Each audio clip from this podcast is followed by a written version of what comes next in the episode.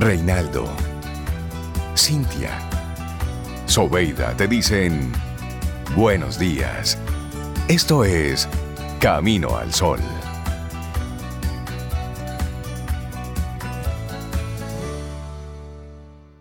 Mm, disfruta tu café en compañía de Camino al Sol.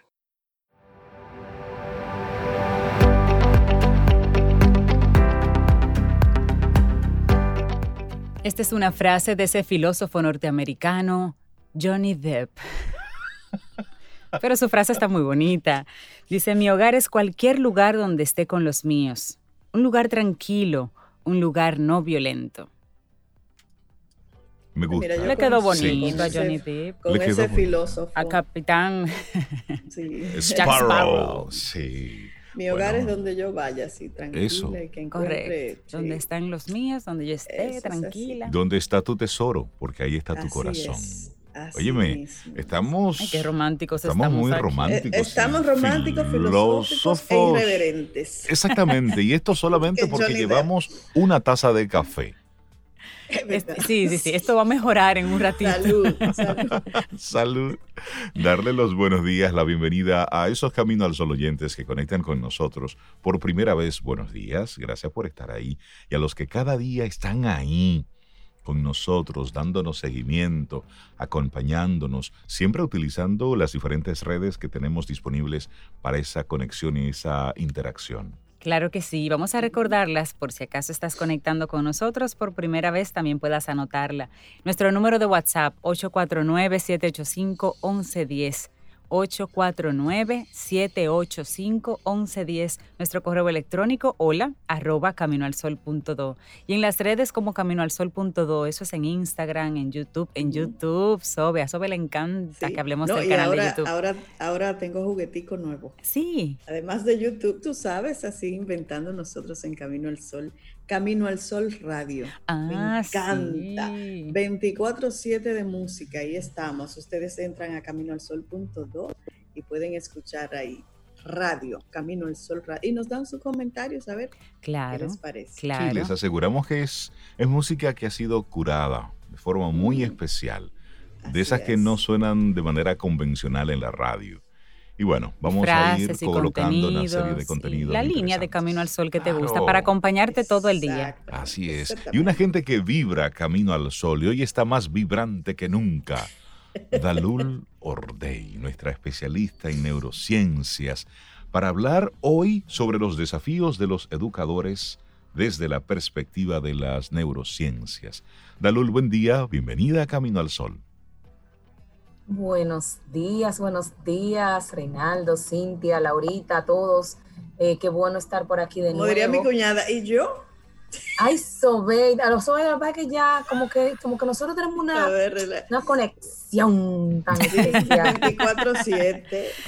Todo el tiempo, Me encanta tu fondo, Dalul, como dice sí, Reinaldo, ya está. Me puse a tono, aquí parezco como que me sale así como unos rayos de la cabeza, pero No, te queda muy bonito. Esa es la actitud Camino al Sol. y, como, y como esto es radio, solamente para decirle que el que quisiera ah, ver a Dalul, bueno, pues vaya a nuestro canal de YouTube. Sí, que le estamos filmando para que le conozcan la cara. Así es. Los desafíos, Dalul, los educadores han sido uno de esos grupos, de esos sectores donde mayores desafíos han tenido en estos últimos meses, porque de 0 a 100 tuvieron que modificar lo que hacían, que de manera tradicional era muy presencial. Habían ya algunos eh, algún tipo de formación a través de la web, pero la educación básica, el colegio, esa escuela básica, la secundaria, en nuestro país es enteramente presencial. La universitaria es presencial. Pero de repente, de 0 a 100, en cuestión de una semana, tuvieron que adaptar el modelo. Y ahí presentan retos importantes. Hablemos sobre esto. Bueno, eh, traje este tema a colación precisamente no solamente por la temporada y por eso que mencionas de que ha, habido un cambio de 0 a 100 en, poco tiempo, sino también porque el martes se celebra el Día del Maestro. Así es. y yo pienso que uno de los elementos buenos que ha traído toda esta situación es eso, esa revalorización del docente, de la importancia que tiene su rol dentro de todo el desarrollo social, dentro de la propia eh, dinámica natural de la sociedad, porque de repente los padres eh, tenían, no sabían qué hacer con, sus, con, los hijos, con las tareas, con los trabajos, y entonces tú dices, wow, la verdad que se lo ganan bien, ¿no? Ahí entonces uno deja un poco de cuestionar eh, algunas cosas con respecto al sistema educativo y, al trabajo del docente. Pero el docente desde antes ya tenía una serie de retos y desde que las neurociencias han empezado a revolucionar todos los ámbitos, eh, el más importante de ellos yo creo que es el tema educativo, eh, porque plantea el tema de un cambio que, se que, produce, que genera la interacción educativa en, en, los estudiantes y que va a generar una serie de cambios estructurales a nivel neurológico que van a continuar a lo largo de la vida y que van a, a modificar eh, esas, esas formas, esas maneras de pensar, de sentir, de actuar, de crear, de planificar que va a tener el futuro adulto eh, cuando, cuando salga de las aulas. Entonces, el tema de hacer conciencia de que todo lo que hacemos, absolutamente todo, implica una experiencia que genera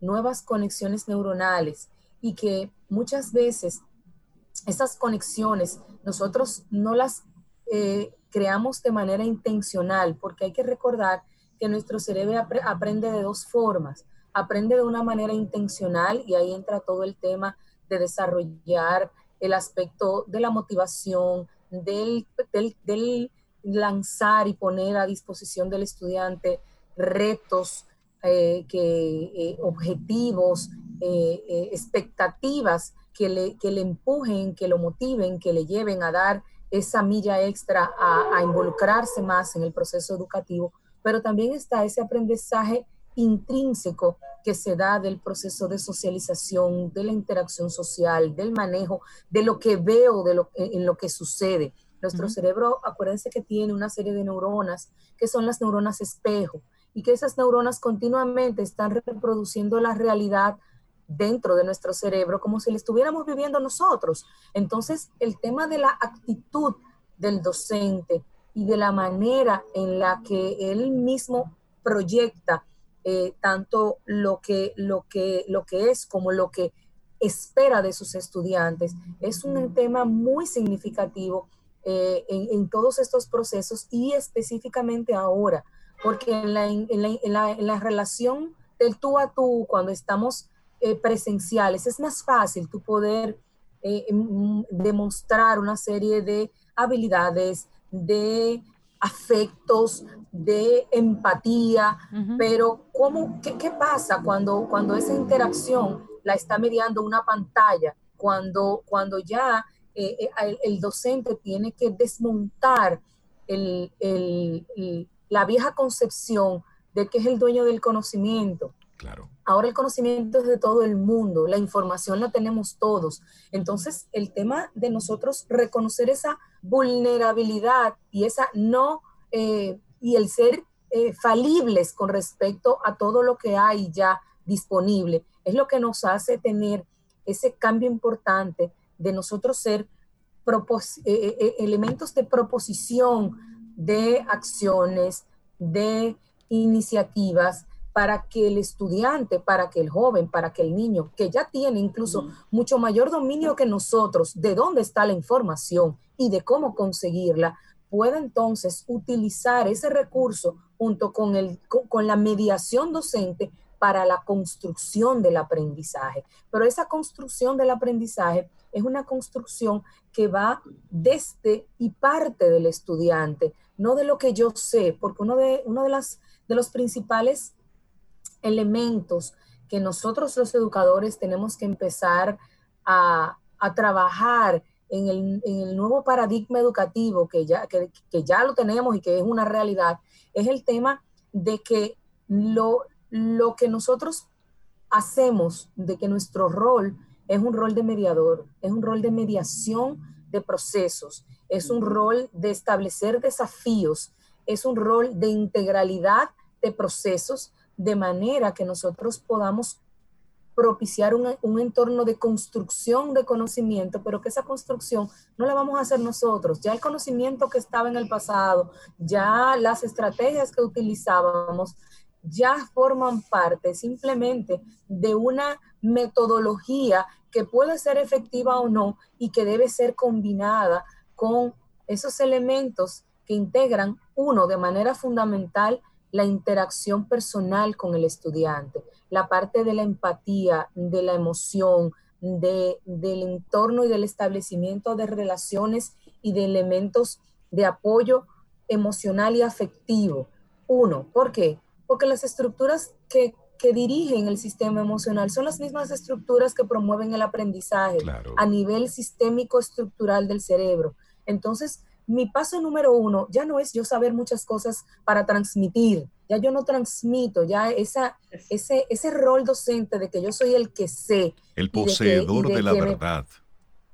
Exacto, ya, ya eso no es así, ya yo tengo un, una propuesta eh, que el estudiante entonces va a reconstruir a partir de eh, la, la orientación y de la interacción y la empatía emocional que yo pueda establecer y de la motivación que yo pueda lograr despertar en esos procesos educativos. Entonces, ahí viene el, lo número dos, los retos. Muchas veces nosotros, para, para nosotros como educadores, es un reto poder tener un reto real al estudiante, valga la redundancia. Es decir, el, el realmente eh, eh, eh, yo hacer una propuesta que desafíe lo que ya el estudiante puede conseguir de manera natural y que yo le pueda poner una problemática social, de física, de matemática, de lo que sea, pero que, que, mueva a la investigación, al utilizar esto, toda esa herramienta que está disponible en pos de un proceso de construcción es lo que nos va a ayudar a poder adaptarnos. Y no es tanto necesariamente el manejo de la tecnología. Si bien es cierto, la tecnología es un medio, no es la, eh, el, eje central, porque, porque antes lo hacíamos sin eso. Eh, Sobeda, si tú querías sí, porque eh, me quedé pensando que para mí uno, uno, de los grandes desafíos, si no el más, del docente, es precisamente hacer ese cambio que tú sugieres de ser el centro del que yo sé a ser el mediador, a ser el acompañante de, ese estudiante. Hay muchos docentes que han trabajado así toda su vida. ¿Cómo puede un docente hacer ese cambio a nivel desmontar esa estructura. Desmontar eso cómo porque me quedé pensando en eso. claro y ahí entra el tema de que el trabajo es un trabajo personal. Para que un docente y, eh, dentro de su aula pueda ser exitoso y pueda, y cuando hablamos de éxito, no, eh, no estamos hablando necesariamente de que todo el mundo eh, pase en 100, no. Eso sería sospechoso. De un, de un docente exitoso, estamos hablando de un docente que genere en sus estudiantes el deseo de aprender, la autonomía en el conocimiento, la sed de, saber, la curiosidad por descubrir, eh, la, la, integración de, eso con el entorno social y, de, reducir ese individualismo que tanto se promueve y del yoísmo para empezar a construir un nosotros y un colectivo social que empieza en ese microuniverso que es la escuela y que se tiene que eh, eh, eh, expandir hacia los demás aspectos y de los demás ámbitos de la sociedad. Sabes que ahora la, la educación tiene muchos retos, pero los tiene muy marcados, muy diferenciados en los siguientes tipos. Por un lado, está, como tú muy bien dices, en ese docente entender que él no posee la verdad. La información está ahí y más que nunca está disponible. Ya no necesitas comprar un libro de texto de tal editorial o de tal autor para tú tener información que sea buena y que sea validada. Es decir, ya esos, el santo crial sobre un tema, ya no lo tiene una editora, ya no lo tiene un, un autor específico. Eso es por un lado. Pero por otro lado, está entonces ese cambio de paradigma del tipo de educación. Muchos docentes que están utilizando la tecnología están manejando el mismo sistema presencial a través de una computadora. Y a nivel mental también. Y a nivel mental. de que yo sigo siendo el centro. de Exactamente. Entonces, la tecnología lo que nos presenta es una oportunidad de tener un estilo de formación, de educación diferente a propósito de la misma tecnología. Entonces, son, son dos paradigmas que hay que ir rompiendo. Y cuando tú tienes a un profesor, a un profe que tiene 25, 30, 35 años, con ese mismo modelo, con ese mismo formato, y eso poniendo a, a los que más han sido retados en este tiempo, tú le estás, no es moviendo la alfombra, tú se le estás, se le estás quitando de un tirón. Exacto, un tirón. Entonces ahí realmente, ¿cómo, cómo reacciona nuestro cerebro, Dalul, cuando esa zona conocida, ese mundo, que es mi mundo productivo, que es el que yo manejo, simplemente me lo alan? ¿Cómo, ¿Qué pasa en nuestro cerebro ahí? Claro, ahí entra el tema de, que se, activa el, el, mecanismo de supervivencia, porque ese es mi modo de vida. Entonces, eh, y, fíjate, muchos docentes, no solamente su modo de vida por el tema de que es lo que le provee el sustento, sino porque el que generalmente es docente con, lo hace por vocación. Eh, salvo en las últimas, en los últimos años, el, magisterio no era una, una, una, una de las profesiones eh, a nivel de, salario y de estilo de vida, no era de las mejores, a menos que tú trabajaras en ciertos eh, eh, espacios educativos privados y demás. Sin embargo, ya no es así. Entonces, pero también ha cambiado el tema de que ya no cualquiera entra a estudiar una, una, una carrera de educación, sino que ya hay unos filtros y hay un proceso de selección que genera también otros niveles de exigencia y que produce un filtro eh, distinto al que existía antes. Entonces, ¿qué va a pasar ahí? La principal limitante del docente es el mismo. ¿Por qué? Porque el tema de nosotros vernos vulnerables nos asusta dentro del estudiante. Y es perfectamente válido decir, mira, ¿tú sabes qué? Yo no estoy seguro de eso o yo no sé de eso. Vamos a averiguarlo juntos y vamos a construirlo juntos. Pero eso nos da miedo nos da miedo el, que la, el, tema de, no dominar todos los escenarios y todos los aspectos del proceso. Y ciertamente lo que va a caracterizar y lo que está caracterizando no solamente el proceso educativo, sino todos los procesos de vida, es precisamente la incertidumbre y el no tener la certeza de nada.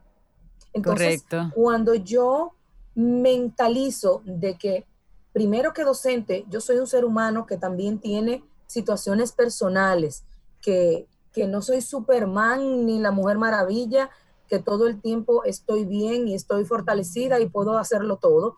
Y puedo primero conectar yo y conectar esa parte humana, personal, con mis estudiantes, eso, eso es fundamental, porque eso va a dar un nivel de empatía y un nivel de, de, de ambiente eh, eh, especial para el aprendizaje, de un ambiente mucho más adecuado. Y lo segundo, otro elemento importante, el, el, el entender que probablemente yo no voy a dominar del todo la tecnología que va a ser el mediador, pero yo puedo eh, aprender en conjunto con ellos. Entonces, señores, vamos a estar claros, la mayoría de los estudiantes manejan mejor la tecnología que todos los profesores y sus padres. Que la mayoría de ellos. Claro, Entonces, yo voy a trabajar mi parte, pero ustedes también me pueden ayudar a trabajar eso. Y pero hay que tener. sí, pero ahí hay un tema de humildad. Claro. Dalul, de parte del docente, de reconocer su vulnerabilidad y su desconocimiento ante un grupo para el que mentalmente el profesor es el que sabe. Y de forma cultural, pues no debe mostrar nunca vulnerabilidad. y, que, no, tiene la respuesta. Y eso también es falso. No siempre tenemos la respuesta. Y, algo que quiero aportar eh, es que eh, el estudiante ciertamente puede manejar un poco más la tecnología que, el docente y los mismos padres. Sin embargo, el uso, el aprovechamiento que le pueda dar para fines de formación, no necesariamente lo tiene muy claro. Y ahí es que viene el conocimiento del docente. Claro. Y que pueda combinar ese conocimiento suyo con esa habilidad que tiene el estudiante para entonces hacer esa, esa simbiosis de poder aprovechar la tecnología, pero también para la formación, no solo para el juego o el entretenimiento. Y qué interesante, porque toda esta conversación eh, y esos retos que se presentan para el docente, imagínense que todo está perfecto y que no tenemos COVID y que todo está funcionando normal y que simplemente se haya decidido pasar el modelo actual al modelo virtual, ya ahí es un reto súper grande. Pero si a eso le sumamos que el maestro es uno de los profesionales más impactados porque económicamente está menos eh, está más vulnerable, tecnológicamente también estaba menos preparado. De repente en su casa no había la tecnología y tuvo que hacerla rápidamente, una buena conexión, buscar una computadora o que se la asignen rápidamente. Es maestro, pero es papá o mamá y tiene a sus propios hijos en casa dándole clases también porque generalmente no están en el mismo centro. Entonces se le suman una serie de elementos al ser humano que afectan al maestro como tal.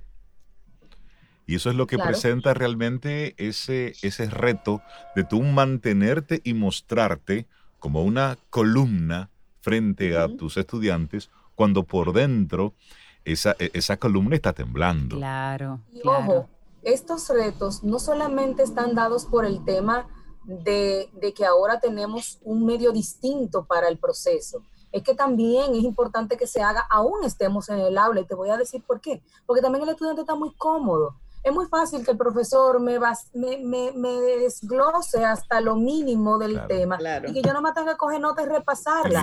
No es lo mismo y memorizármela. Que, que abstraer una información, que escribir un concepto, que analizar el tema y que después entonces yo voy a tener una interacción. Entonces también es un tema de hay que al estudiante hay que sacarle un chile de alfombra, tanto en la virtualidad como en la presencialidad porque es que e, es el tema. Para su beneficio. Entonces, la eh, combinación de las dos cosas. Escuchándote, Dalul, recuerdo eh, a mi hija ayer, ella está en, en, etapa universitaria, y tuvo ayer una sesión como de cuatro horas, y cuando ella sale del espacio donde estudia, yo le veo la cara y le pregunto, dime, ¿qué es lo que está pasando? Y me dice ella, esto no es una conferencia, ¿no? estos profesores en serio que están al estudiante que apaga la cámara en su conexión de Zoom, le dicen todo el mundo con la cámara encendida y el micrófono abierto. Es decir, esa es la primera condición, esa, en esa asignatura en la que estaba. Y luego, y en cualquier momento, una práctica, una actividad, un párense, muévanse, hagan esto, hagan lo otro. Dice, dice ya, lejos de pensar que estamos sentados escuchando al profesor hablando, aquí estamos todos haciendo. Entonces, hay profesores, hay docentes que sí están entendiendo esto y sí lo están utilizando de, manera productiva y provechosa. Y los estudiantes eso lo ven, lo valoran, porque esta generación, para que sea productiva, debe sentirse retada. Si no se reta, lo aburre, y, lo pierdes. Así es. Claro. Y, no, y, te digo algo, no solamente esta generación, lo que hace interesante el proceso educativo es precisamente las expectativas y lo que yo puedo obtener de eso. Mientras mejores, más eh, eh, expectativas más ambiciosas yo pueda tener, mejores logros yo voy, a, yo voy a tener de mis estudiantes, porque ahí entra eh, eh, eh, ese, esa parte de la neurociencia interesantísima, que es el tema de la cognición social, el tema de que nosotros hacemos una conexión eh, eh, automática con respecto al, al, momento en el que interactuamos. Entonces, cuando yo estoy aquí delante de ti esperando que tú seas productivo y que tú se lo resuelva bien y que tú me, me, produzcas y que tú aprendas, entonces mi cerebro va a entender eso y va a hacer esa conexión. Pero cuando yo estoy frente a unos estudiantes que yo lo que estoy esperando es que fracasen o que vuelvan a hacer lo mismo que hacen siempre, yo los estoy sin darme cuenta programándolos para eso, porque nuestros cerebros se conectan Ahí está la magia de la condición social y de las neuronas espejo, de que aunque yo no lo diga con mi boca, mi expresión facial, la manera en la que me dirijo, la forma en la que doy las instrucciones, ya le están diciendo lo que tú estás esperando de ellos. Yo recuerdo una película, Dalul, yo no recuerdo el nombre, pero hay una película que es un poquito viejita ya, de una profesora que tomó en su clase a una serie de estudiantes que eran los rechazados de todos los, todas las escuelas. Y era como el grupo que, que nadie quería, donde no había futuro. Y ella los tomó en su aula y dentro de su currículum de trabajo los comenzó a enseñar a escribir poesía y fueron grandes, o sea, ella se encargaba de decir, ustedes pueden, ustedes son, ustedes, eh", o sea, era programación positiva y los fue incorporando a actividades extracurriculares donde ellos nunca podían entrar porque se suponía que ni siquiera calificaban. Y al final, pues recuerdo que en la película ellos, ellos ganaron algo, no recuerdo, pero fue el hecho de que la profesora instauró en ellos, eliminó ese pensamiento negativo y ese, ese, esa etiqueta negativa y les dijo, no, ustedes pueden, no los han entendido, vamos. Y ella fue de una manera em, particular porque ella trató a cada persona con su individualidad, con, su, con lo que pasaba en su casa, con, con muchas situaciones muy particulares, personales, se involucró con todos ellos de alguna forma para no verlos como grupo, sino como individuos, y sacó lo mejor de todos, personalmente y luego como equipo. Y fue muy bonita porque creo que fue basada en la vida real. Sí, el tema de atención a la diversidad a mí me encanta porque atención a la diversidad implica donde quiera que hayan dos personas o más de cualquier naturaleza, porque ni, ni, ni, siquiera los gemelos idénticos que, que, se crían con las mismas condiciones. Pregúntale a Sobe. Los mismos estilos, ritmos y maneras. ¿Cuánto más 20, 30 personas que vienen de entornos completamente diferentes? Claro. Entonces, el entender y respetar esa diversidad de ritmos, de estilos, de formas, es un elemento básico dentro del rol docente. Además de que el docente, profesor es el título, pero usted es psicólogo, usted en un momento es mamá, es consejero, es enfermero, es eh, eh, paño de lágrimas, usted es un poco de todo. Somos la persona con todo ese nivel de complejidad. De complejidad.